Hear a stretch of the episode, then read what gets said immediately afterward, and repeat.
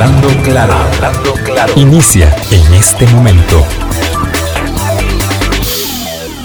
Colombia. Con un país en sintonía, ¿qué tal? ¿Cómo están? Muy, muy buenos días. Gracias por acompañarnos y hacer parte de nuestro Hablando Claro en esta cortita semana, porque claro, solo tenemos programa estos tres días, de aquí y hasta el lunes próximo. Pero hoy miércoles 31 de marzo, y hace mucho, lo dijimos ayer también, no hacíamos eh, pregrabados, hicimos estos dos para compartir con ustedes. Eh, pero frescos, por supuesto. No es que desempolvamos nada, no, no. Aquí todo nuevo. Hoy miércoles voy a compartirles un amigo.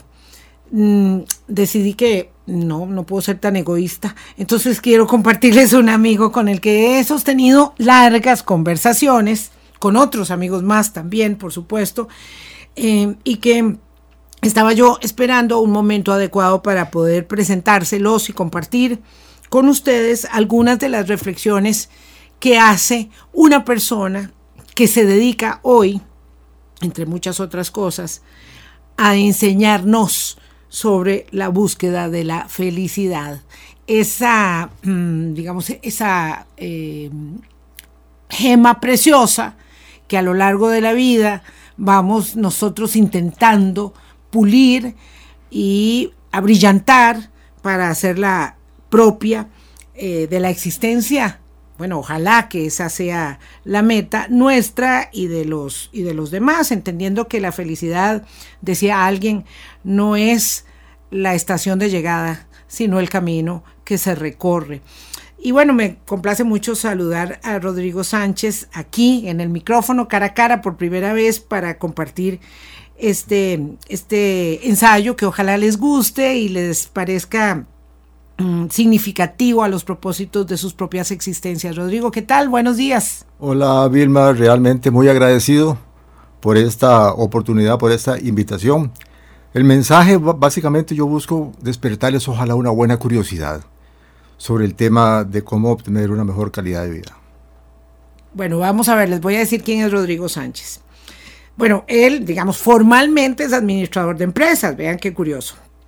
Pero en el desempeño laboral, a lo largo de muchísimos años, ahora está felizmente pensionado y entonces tiene posibilidades de hacer mil cosas, eh, no todas a la vez, ¿no?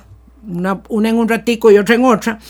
Eh, Rodrigo eh, estudió una maestría en neurofelicidad, ahora vamos a saber qué es eso, pero además, vean, es pintor, es dibujante, es cocinero y buen cocinero. Yo lo puedo mm, atestiguar. Es conversador, buenísimo. Estudia saxofón, estudia filosofía contemporánea, ama la lectura, es investigador nato, ¿verdad? Ama la música también. Eh, bueno, en fin, qué maravilla poder hacer tantas cosas. Eh, y entonces, ahora se dedica a dar clases sobre el tema de neurofelicidad, porque también es profesor en la ULIT. Eh, y ahí fue donde, dichosamente, eh, no, no es que ahí lo encontré, lo encontré antes, gracias a Oscar, a otro amigo del alma, que me dijo un día, es que Rodrigo te quiere conocer y Odi también, su esposa, y entonces nos juntamos y, bueno, ya, o sea, fue una buena mezcla. Ese fue un buen maridaje. Fue un lindo maridaje. culinario. Sí, exactamente. Bueno, para empezar a hablar de este tema que es tan vasto, y, y, te pregunto, de entrada, uno puede hablar de la felicidad en los días de la Semana Santa, donde nosotros aprendimos, chiquillos, que había que estar calladito, en reflexión, ojalá triste, viendo para abajo, pensando en todas las cosas duras y dolorosas de la pasión y, casi no tenía tiempo ni para alegrarse, claro, excepto cuando era el domingo en la mañana que era la procesión del resucitado, pero uno puede hablar de felicidad en estos días eh, y, agréguele pandemia para, para más. Pues sí, el tema es que la felicidad ha sido una búsqueda del ser humano desde siempre, tenemos miles de años documentados de esa incesante búsqueda de cómo ser felices. Y la vocación para buscarla es siempre. No hay un momento apropiado para este, ahora sí y ahora no. Siempre debemos estarla buscando porque es, es una motivación adicional que nos nace, incluso de herencias genéticas, de que queremos ser felices, a pesar de que nuestro cerebro no está diseñado para eso y eso es paradójico. Nuestro cerebro está diseñado para preservar la especie. Para sobrevivir. Para sobrevivir. Pero sin embargo, el tema de ser felices es una búsqueda permanente. Decía eh, el Quijote a Sancho, la felicidad está en el sendero, no en la posada. Y es un tema permanente, no es un estado donde uno pueda llegar. Es una búsqueda permanente de un día a la vez. Siempre es un buen momento para hablar de la felicidad. Claro, si hay personas que no cumplen sus necesidades básicas de vida, va a ser un poquito más difícil su percepción de la felicidad, porque necesitamos tener por lo menos cubiertas unas necesidades básicas. Mm. Bueno, San Juan decía en una de sus cartas que aprendió a ser feliz, creo, espero no equivocarme, creo que era San Juan, en lo poco y en lo mucho, en lo poco y en lo mucho, este, pero es cierto que alguna persona estará escuchando y me dice, y, dirá con razón, ¿verdad? Estamos en pregrabado, entonces, pero yo lo sé, porque eso sucede, me dirá, pero ¿cómo voy a ser yo feliz si yo no tengo trabajo? Si yo no tengo eh, en este momento la posibilidad, digamos, de, ir a disfrutar eh, de una puesta de sol en San José de la Montaña o en, no sé, allá en Rancho, Redondo o en Coronado.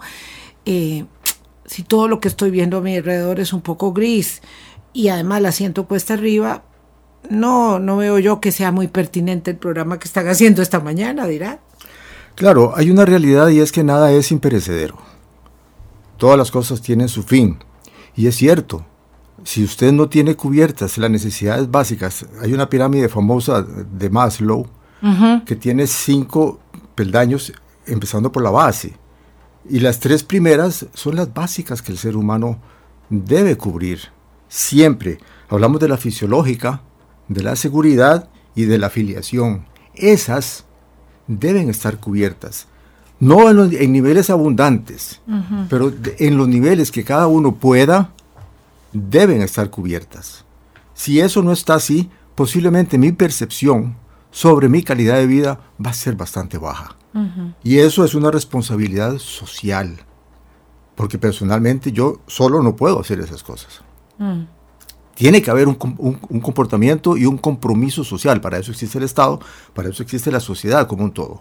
Para organizarnos, como lo hemos venido haciendo en los últimos 150 años, de manera que mm. podamos realmente convivir y compartir estas primeras bases mm necesarias para ser feliz. Me gusta mucho hablar de esto cuando ha pasado un año, esta es nuestra segunda Semana Santa en pandemia, ¿verdad? Hace un año nuestros niveles de incertidumbre eran elevadísimos, ahora nuestras autoridades tienen una preocupación, ¿verdad? Porque ya estamos relajadichos, estamos muy relajadillos y no tenemos suficiente cobertura de vacunación, eh, como ya lo habrás escuchado pues porque no tenemos suficientes dosis, entonces por eso es que vamos despacio.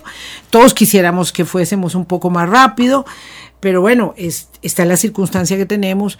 Digamos que hoy no tenemos los niveles de incertidumbre tan gigantescos que teníamos eh, hace un año exactamente, ¿verdad? Donde todos estábamos, absolutamente todos. Es que parece mucho tiempo, pero fue hace nada. Todos guardados, todos encerrados, ¿verdad?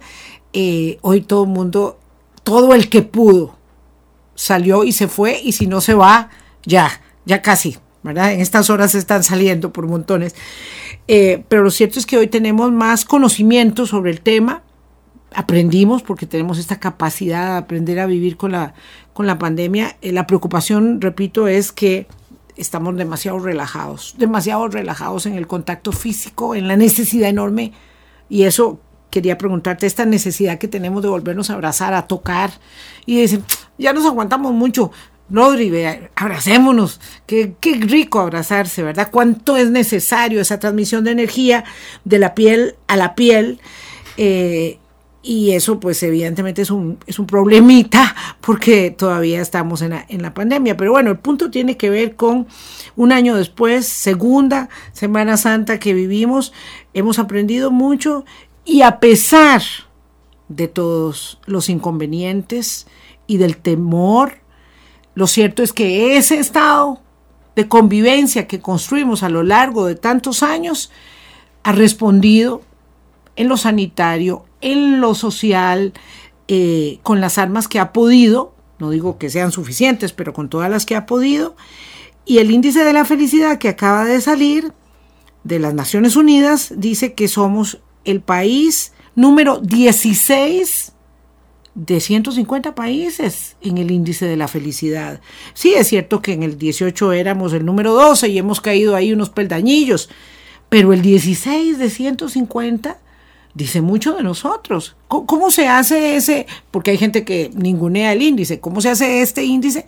¿Y por qué es importante? ¿Y por qué responde a la sociedad que construimos? ¿Y por qué debemos obligatoriamente mantener ese Estado social de derecho y buscar a partir de ahí cada uno de nosotros nuestros propios derroteros de felicidad? Ok, genial. Ahí te di para 20 minutos. Sí, sí, sí. Eh, eh, esto me da como para dos horas. nosotros evolutivamente venimos de tribus. Somos seres sociales. Y como tales, eso está en nuestros genes.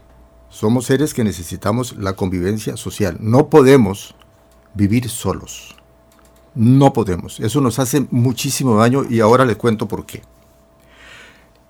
Dada esa necesidad de vivir en sociedad, de vivir en colectivos, porque nuestro cerebro lo necesita. Se comunican, nuestros cerebros se comunican. Es por esa es la razón principal del por qué la pandemia, donde más nos ha golpeado, más allá del problema físico, que es un problemón, desde luego, con las muertes y todo lo que está pasando, es que nos ha separado físicamente. Y esa necesidad del abrazo, del, de, apapacharse, del contacto físico, piel con piel, en el saludo de la mano, en un beso en la mejilla, en un beso como lo conocemos. Un abrazo apretado. Un abrazo, bien apretadito. Eso nos hace sentir bien. Ahí hay transmisión de bienestar. Se generan en el cerebro una serie de neurotransmisores que son las que se encargan de hacernos sentir bien por ese contacto físico. Por esa razón, en el momento que nos abrieron la puerta y nos permitieron un poquito, nos desbandamos. Nos desbandamos. Nos desbandamos y estamos poniendo en peligro esa, esa libertad que nos han dado. Ahora, ¿por qué estamos en el puesto 16? ¿Qué es lo que eso mide? Hay muchas mediciones sobre la felicidad. Yo particularmente le tengo mucha confianza a la de la ONU. Ajá, esta. A la de la ONU. Eh, a partir del 2012, la ONU declaró el 20 de marzo como el Día Mundial de la Felicidad. Y esta lo que hace es que mide, tiene seis indicadores. Y esos seis indicadores son duros, son macros, son de la sociedad. El ingreso per cápita, la seguridad social, la salud y la expectativa de vida, la libertad de elegir, la generosidad y la percepción de la corrupción. Esos puestos que hemos perdido del 2012 al 2016, estábamos en el 12 y ahora estamos en el 16, de 150 países evaluados, básicamente es por la creciente percepción de corrupción que tenemos. Y eso nos está haciendo perder. Pero nada más eh, le hago un paréntesis a Rodrigo ahí para que ustedes también contextualicen. ¿Qué es lo que sucede? Que en Costa Rica, a diferencia de otros países, la percepción de corrupción es elevadísima respecto de la corrupción misma, ¿verdad? Y eso implica, eh, evidentemente, perder puntos, nada más. Por eso es que se habla de percepción de la corrupción, porque es lo que cada uno está percibiendo. Y esto esto es un problema mundial. Si no fuera por esa percepción tan abrumadora de la corrupción que tenemos, las sociedades viviríamos mejor en el mundo entero. Pero es que la percepción resulta que es una realidad, ¿verdad? Es una auténtica realidad. Sí, sí, sí. Con estos datos duros, que son datos de mis circunstancias, de lo que pasa fuera de mí, yo tengo suficientes elementos en la posición que tiene Costa Rica de tener una mayor posibilidad de hacer una mejor vida, de tener una mejor calidad de vida, porque las circunstancias, que es parte del paquetito, de la triada que nos hace la felicidad, representa como un 20% de ese paquete. El entorno ya entonces me pone condiciones favorables. Muy favorables. Para que yo procure eh, el bienestar. me gusta lo del bienestar porque es bienestar, estar bien. Estar bien. Me encanta. La vida buena, como decía Aristóteles. La vida buena. El otro 20% es genético y el 40% restante es personal. Entonces, Aquí le voy a dar una pequeña definición de lo que dice la neurociencia y la psicología positiva de qué es la felicidad. Es una manifestación subjetiva de cómo yo me siento con mi propósito de vida. Y esta palabrita final, este propósito de vida tiene mucho que ver. Yo tengo que tener una hoja de ruta. Tengo que tener un norte. Decía Séneca, que no hay viento favorable para quien no sabe a dónde va. Claro. No puede usted levantarse todos los días a ver qué pasa. No somos hojas al viento. Entonces es necesario tener un propósito de vida. Y eso es indispensable. Pero ciertamente el país, la sociedad, nos está dando unos muy buenos puntos para buscar ese bienestar, esa vida buena, esa felicidad. Me, me gusta mucho. Pienso en la convicción y la pasión con que abrazamos las tareas cotidianas. Digo, hay, hay maneras de, hacer las cosas. Eh, estoy haciendo un pequeño arreglo en mi casa y, y una de las personas que está trabajando ahí siempre capta mi atención, porque todo lo está haciendo con cariño, con entrega es particular, digamos, y yo lo observo y, digo, esta persona está encontrando eh, no solamente una, obvio, una manera de ganar el sustento que todos buscamos, sino una manera de realización en lo que está haciendo. Y yo siento un gran halago porque lo está haciendo para mí, para mi casita, digamos. Entonces, entonces siento una admiración. Y creo que eh, debemos encontrar el propósito eh, en el sendero, no en la posada, que es lo que, lo que usted decía, Rodrigo, de, del Quijote y de Sancho. Porque a veces pensamos que la felicidad es que voy a ir de vacaciones en Semana Santa, ¿verdad? Y la felicidad es que ahora, no sé, a partir del primero de abril le entregan el FCL y voy a sacarlo no sé, los que vayan a sacarlo. Este, y la felicidad es que, bueno, eso sí, creo que tengo un poco de apostada a la felicidad que me ponga la vacuna, es cierto, tengo que ser realista y reconocerlo porque lo he dicho muchas veces, así que si no digo eso nadie me va a creer. Y, claro, entonces, ¿cuánto apuesto en el día a día a que voy a estar mm, mm, satisfecha, ¿verdad? Porque tengo un propósito de vida y cuánto eh, lo dejo a las otras circunstancias. Claro, le preguntaban a un, a un sabio hindú de que, qué quiere decir propósito. Y la respuesta fue muy sencilla. Todo aquello que estés haciendo, hágalo con dedicación y atención total. Lo que estés haciendo, no lo que vas a hacer, lo que estés haciendo. El tema pasa por hoy, ahora, no mañana. Tendemos a trasladar nuestra felicidad al futuro y entonces nos hacemos ilusiones y ponemos metas de que cuando haga tal cosa, cuando me gradúe en la universidad, cuando me den el FCL, cuando pasen las cosas en el futuro voy a estar mejor. Pero hay dos cosas que no existen, hay dos días que no existen en la vida, ni ayer ni mañana existe hoy. Y hoy existe este momento, usted y yo aquí conversando. Lo que va a pasar en una hora no se sabe. Por lo tanto, lo que hay que vivir intensamente, con toda nuestra atención, con toda nuestra dedicación, es esta conversación. A mí esta conversación me hace muy feliz, porque estoy haciendo algo que me encanta, que es divulgar, para generar curiosidad en los demás sobre este tema y para hablar de eliminar un poquito de mitos que hay alrededor de esto, porque hay demasiados mitos. Alrededor de ser felices. Alrededor de ser felices se han creado un montón de mitos de cosas que no son ciertas. Entonces hagamos una pausa para que nos venga a decir cuáles son los mitos, de dónde estamos mal, este, o a dónde estamos mal enfocados. Ya venimos con Rodrigo Sánchez. Ya vuelve. Hablando claro. Colombia con un país en sintonía. Gracias por hacer parte de nuestro Hablando Claro en esta edición pregrabada de miércoles 31 de marzo. Rodrigo Sánchez es nuestro invitado y quiere generar curiosidad. Y bueno, a mí siempre me la genera.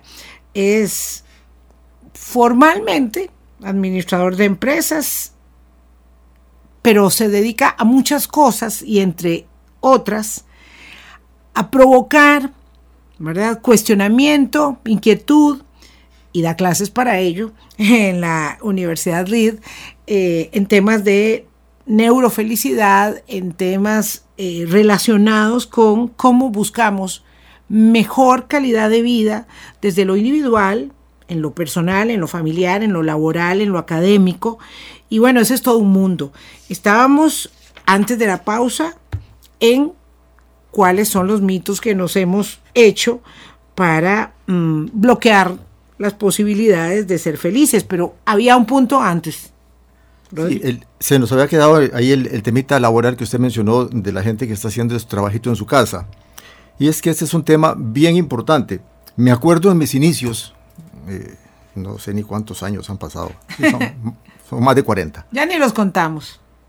Eh, en que me decían, eh, cuando yo trabajaba como auxiliar de contabilidad, me decían de que procurara, que era un buen consejo, no llevarme los problemas laborales para la casa, que los dejara en oficina. Ah, sí, siempre nos decían eso. Eh, bueno, y eso es, eso es una, una cosa imposible de lograr, porque la persona que está trabajando es la misma persona que se va para la casa. es la misma persona que va a compartir con su familia entonces no hay un switch, no hay un botón o un disquito para dejar los problemas en la oficina y me voy para la casa sin problemas. Oh, y ojalá hoy haya tenido un mal día y vaya, digamos, este, apesadumbrado, molesto, inquieto, preocupado y le dice, mire, vea, deje eso ahí, ya, no se lo lleve para la casa. No, es que es como dejar la mochila. Así es, no existe esa, esa, esa mochila que uno pueda desprenderse de ella. El tema es que la vida laboral nos tiene muy estresados. Y entonces, eso que nos pasa en, el trabajo, lo llevamos a la casa y eso se manifiesta en la casa también. Y como hoy trabajan hombre y mujer, pareja, trabajan, entonces cada quien llega a la casa, a la familia, con sus mochilas personales de estrés, de lo que le pasó en el trabajo.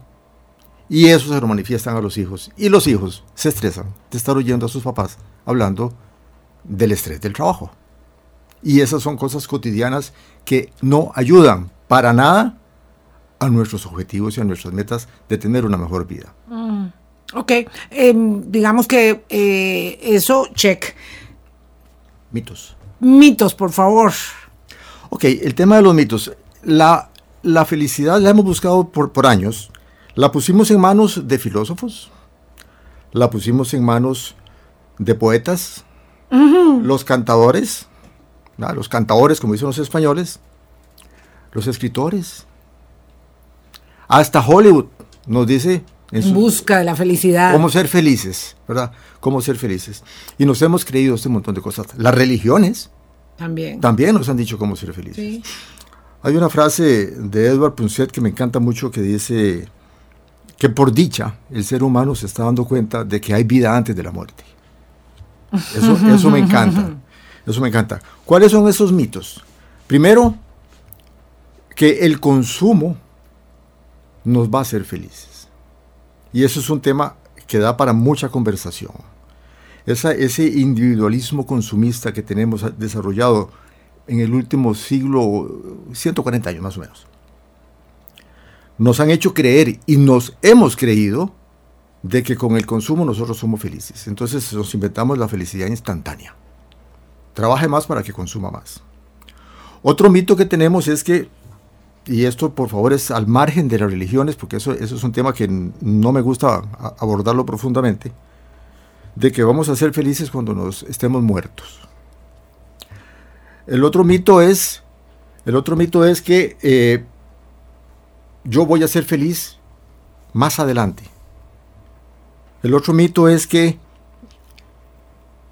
los demás me tienen que hacer feliz. Entonces uno escucha a la gente diciendo es que me separé, es que me divorcié porque no me hizo feliz. Otros no me van a hacer feliz. Claro. Y si no soy feliz es por otros. Es culpa de otros. Pero resulta que la felicidad es una decisión personal. Es una decisión personal. Y como todo en este mundo de verdades y de, verdades a medias y con las redes sociales, ya uno no sabe cuál es la verdad. Resulta que eh, hay muchas cosas en contra de estas posiciones basadas en la neurociencia y basadas en la psicología positiva, de que uno puede buscar la felicidad por su propia cuenta y no depender estrictamente de los demás.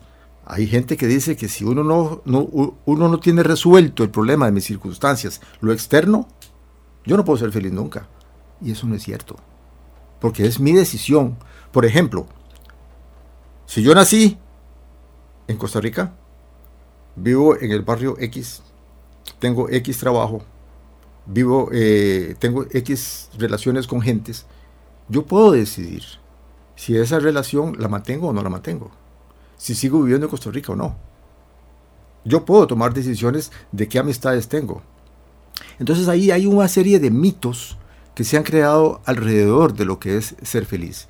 Pero lo más sencillo de todo es que hay que vivir día a día, día a día, buscando el positivismo, que no es lo mismo que optimismo, el positivismo para lograr que ese día sea el mejor día de su vida. Mm, ok, vamos a ver. Tengo dos preguntas a flor de piel.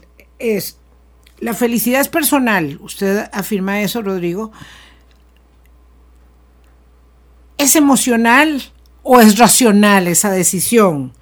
Y luego, el positivismo, ¿cómo lo, lo interpreto? ¿Cómo, ¿Cómo es que ello lo planteo como una fórmula adecuada para que todo el mundo diga, sí, por ahí voy yo. Claro, hay, hay, otro, otro mito que nos creímos eh, y se ha venido abajo, y es que somos seres racionales. No, es, esto no es así. Somos seres emocionales que razonan, que no es lo mismo. Todas nuestras acciones, todas nuestras decisiones, están impregnadas de emociones. Absolutamente. El raciocinio no es nuestra mayor ventaja. No lo es. Ciertamente comparados, por lo que sabemos hoy, que no lo sabemos todo, con otras especies, nosotros pareciera que somos los únicos que razonamos. Porque las otras especies también comparten emociones como nosotros. Pero no es cierto que nosotros somos seres racionales absolutamente. Somos totalmente emocionales. ¿Y la otra pregunta era? Lo del positivismo. Ok.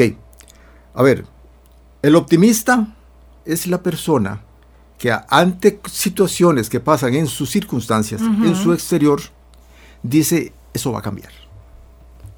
Yo estoy convencido que eso va a cambiar, pero no se involucra. Va a cambiar. El positivista es el que ante la misma circunstancia dice, eso va a cambiar y se involucra. Mm. Se involucra, no puede cambiar cosas externas macros. No todos tenemos el poder de decisión que tiene el presidente de la República. No todos tenemos el que poder tampoco tiene tanto como uno creía, como uno cree, bueno, Pongamos el ejemplo de Estados Unidos, que sí tiene bastante poder de decisión. Es cierto, sí. pero sí tengo poder de decisión sobre mi entorno, sobre mi zona de influencia. Entonces yo puedo impactar positivamente mi zona de influencia. Claro. Entonces eh, sí, claro, bueno, en esa línea argumental, don Rodrigo Sánchez, ser optimista pues está bien, pero ser positivista es mucho mejor. Es lo deseable porque yo me estoy involucrando y me estoy involucrando, sí o sí, emocionalmente y con algo de racionalidad, para que las cosas cambien. Para que sucedan. Para que suceda, porque si no seguimos esperando que alguien lo haga. Decía Zuckerman, fundador de Facebook, que siempre hemos sabido lo que tenemos que hacer. solo que esperamos que otros lo hagan por nosotros. Y eso significa que no nos involucramos, que alguien lo resuelva, ¿verdad? Pero si yo actúo en mi zona de influencia, yo voy a impactar positivamente las cosas. Ojalá enfocado en ese día a día. Muy interesante la perspectiva de que la felicidad es una decisión personal eh, y que entendamos que a partir de ello impactamos la vida de las personas que están cerca nuestro y convertimos la felicidad, la decisión personal, digamos, en una eh, circunstancia con afectación colectiva. Así es, definitivamente. Nada más vea qué interesante este, este pequeño ejemplo. Cuando la familia se sienta a la mesa, a almorzar, a compartir.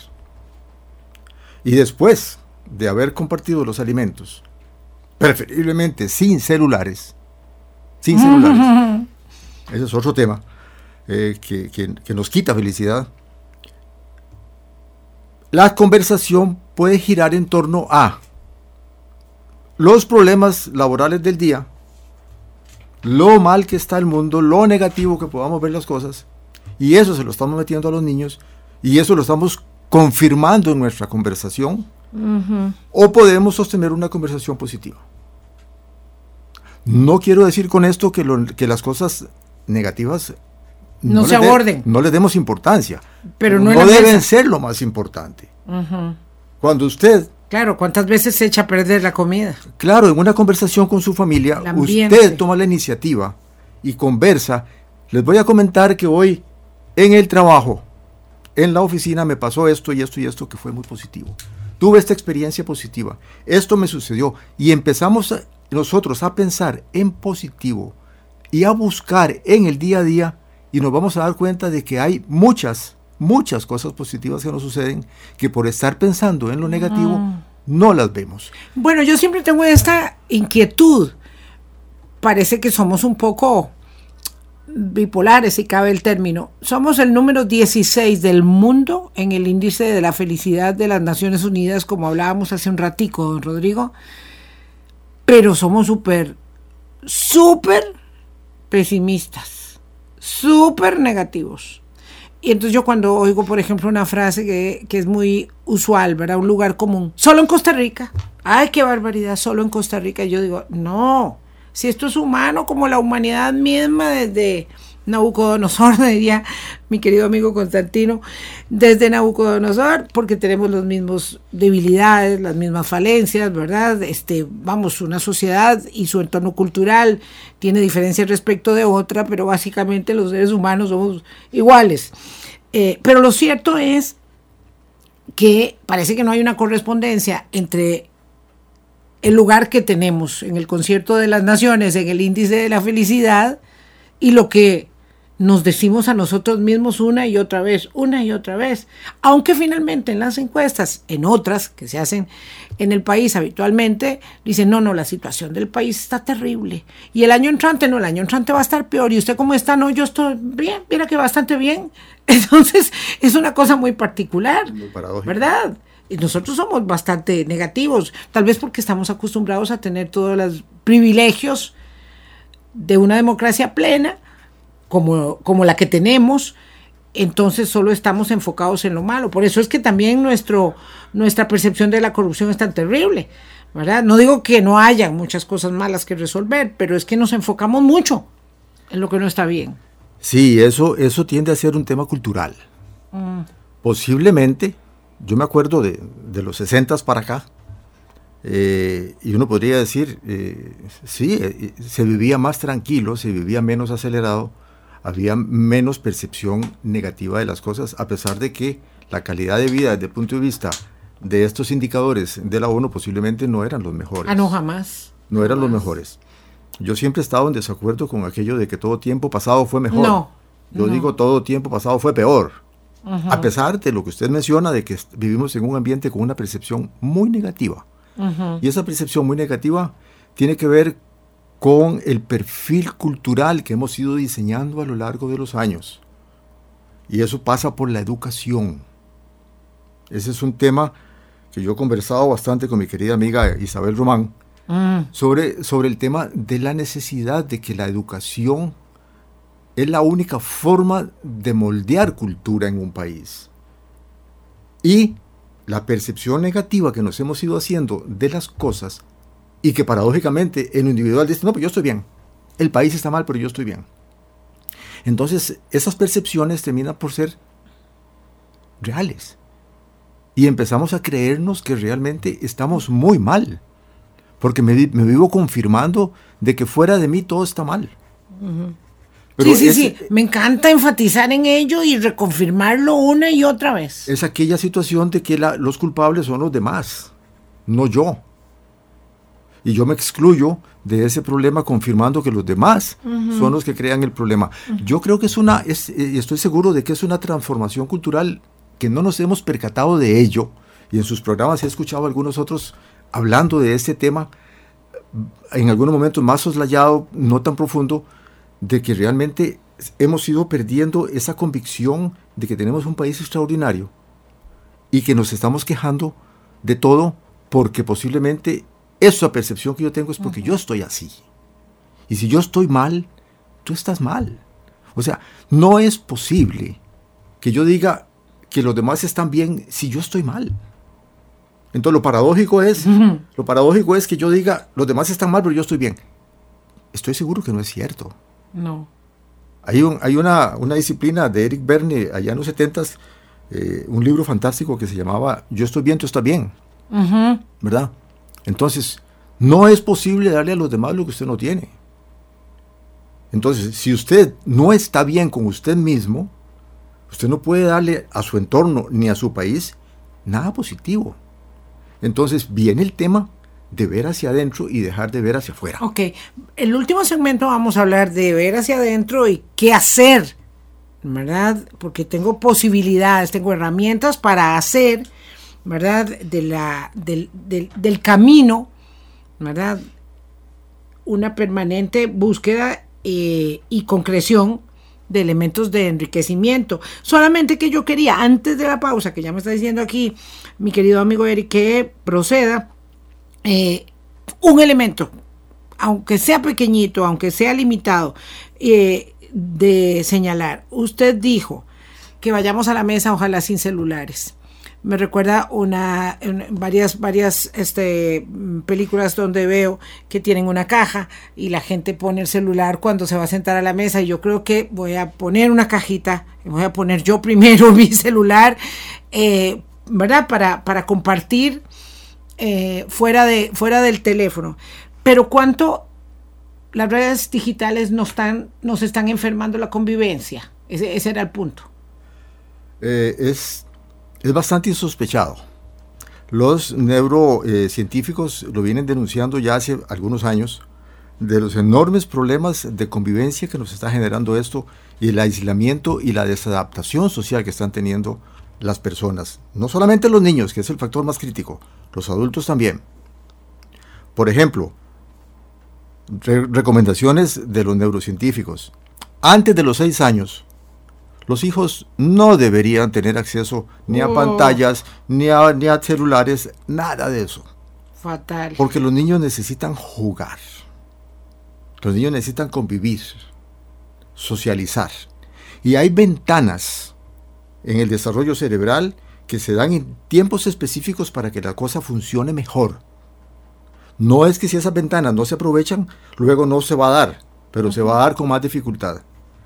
Pero los celulares nos están haciendo que vivamos muy aisladamente.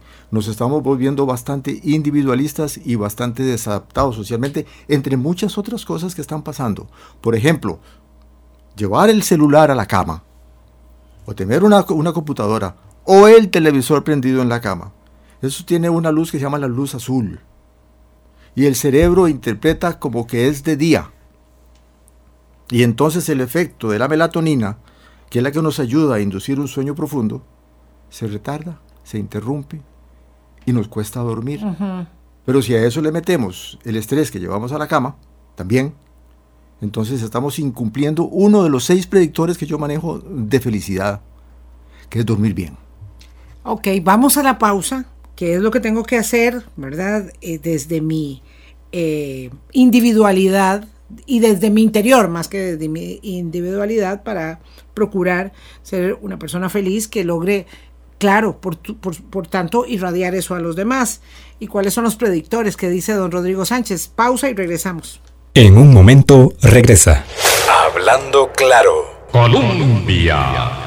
Con un país en sintonía, wow, nos quedan ocho minutos, don Rodrigo Sánchez ya me había dicho, es que no nos va a alcanzar el tiempo, claro, pero bueno, pero dejamos plantadas ahí algunas inquietudes, esperamos sembradas algunas semillas, ahora en este último segmento especialmente para um, orientar qué debo hacer desde mi interior para procurar ser una persona más realizada, con un propósito eh, más claro de vida que me permita eh, ser feliz en cada uno de mis días, hoy, hoy.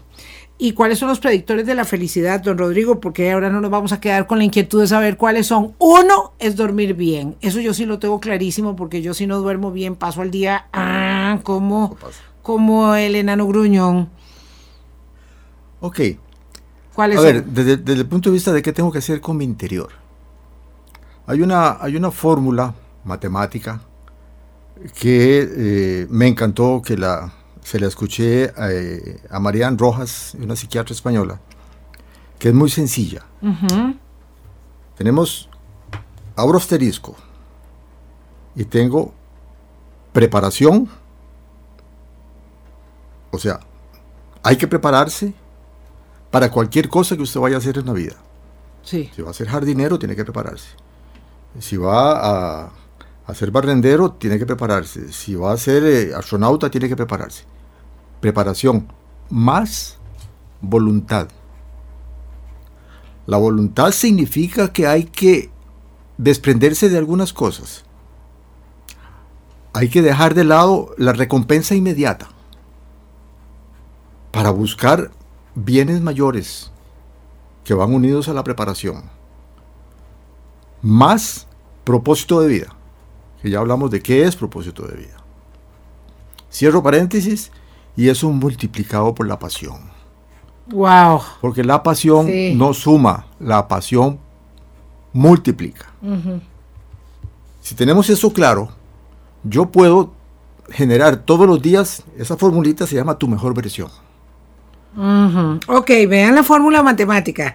Tu mejor versión, paréntesis, o sea, preparación más voluntad más propósito de vida, cierra el paréntesis, por pasión. Por pasión, Me encanta.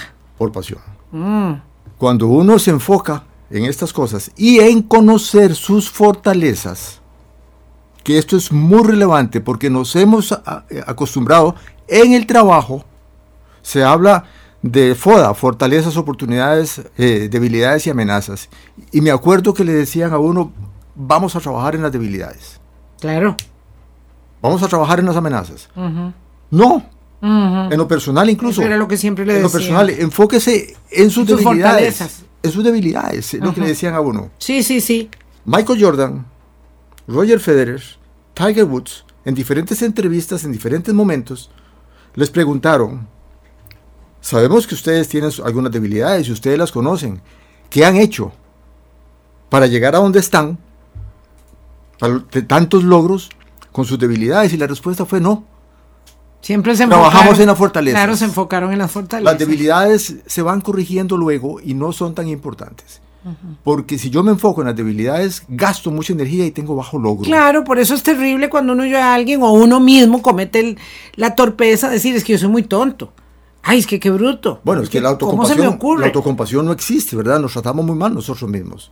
Y somos autosaboteadores. Y eso es un tema a corregir, por eso hablamos del positivismo, ¿verdad? Pero esta, esta formulita es fantástica porque te pone en perspectiva de cuáles cosas hay que trabajar, cuáles cosas hay que interiorizar. Hay, una, hay un test que usted puede hacer para conocer sus fortalezas. Ya mi nieta los hizo, mi hija ya los tiene, yo los ando aquí. ¿Cuáles son mis fortalezas? Ese se llama AuthenticHappiness.org de la Universidad de Pensilvania. Es un test gratuito.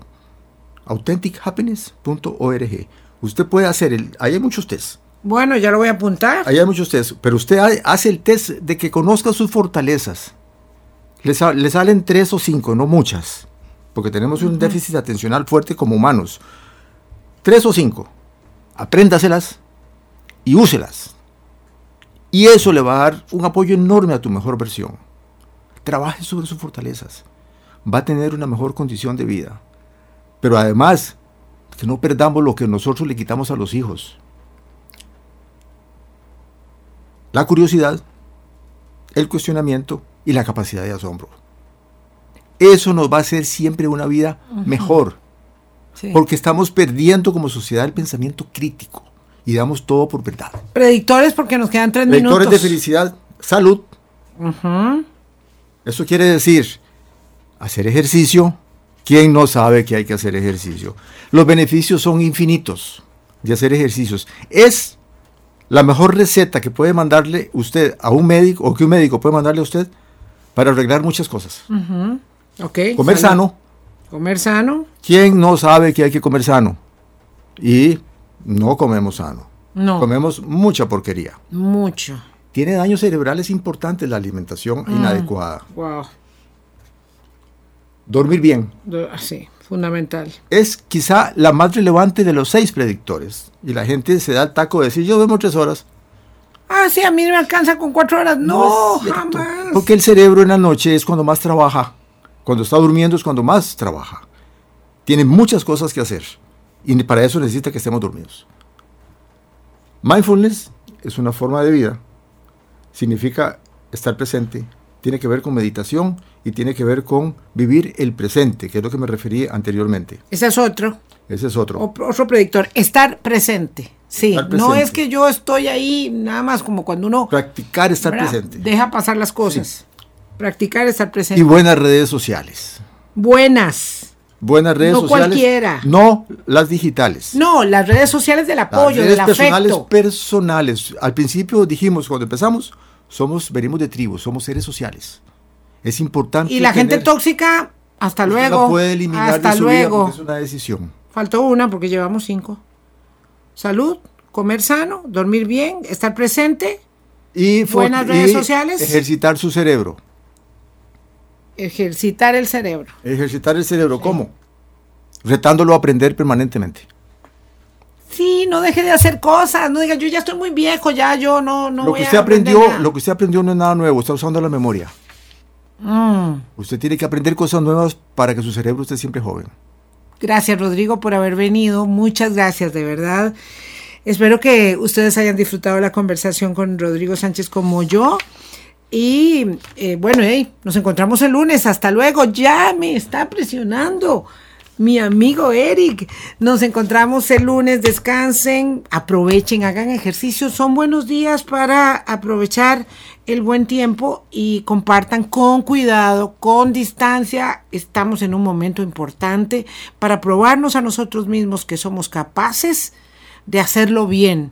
Una vez más, un esfuerzo adicional que debemos hacer todos en esta, en esta circunstancia de la pandemia, donde también podemos procurar ser mejores seres humanos, mejores personas y más felices. Chao, hasta el lunes.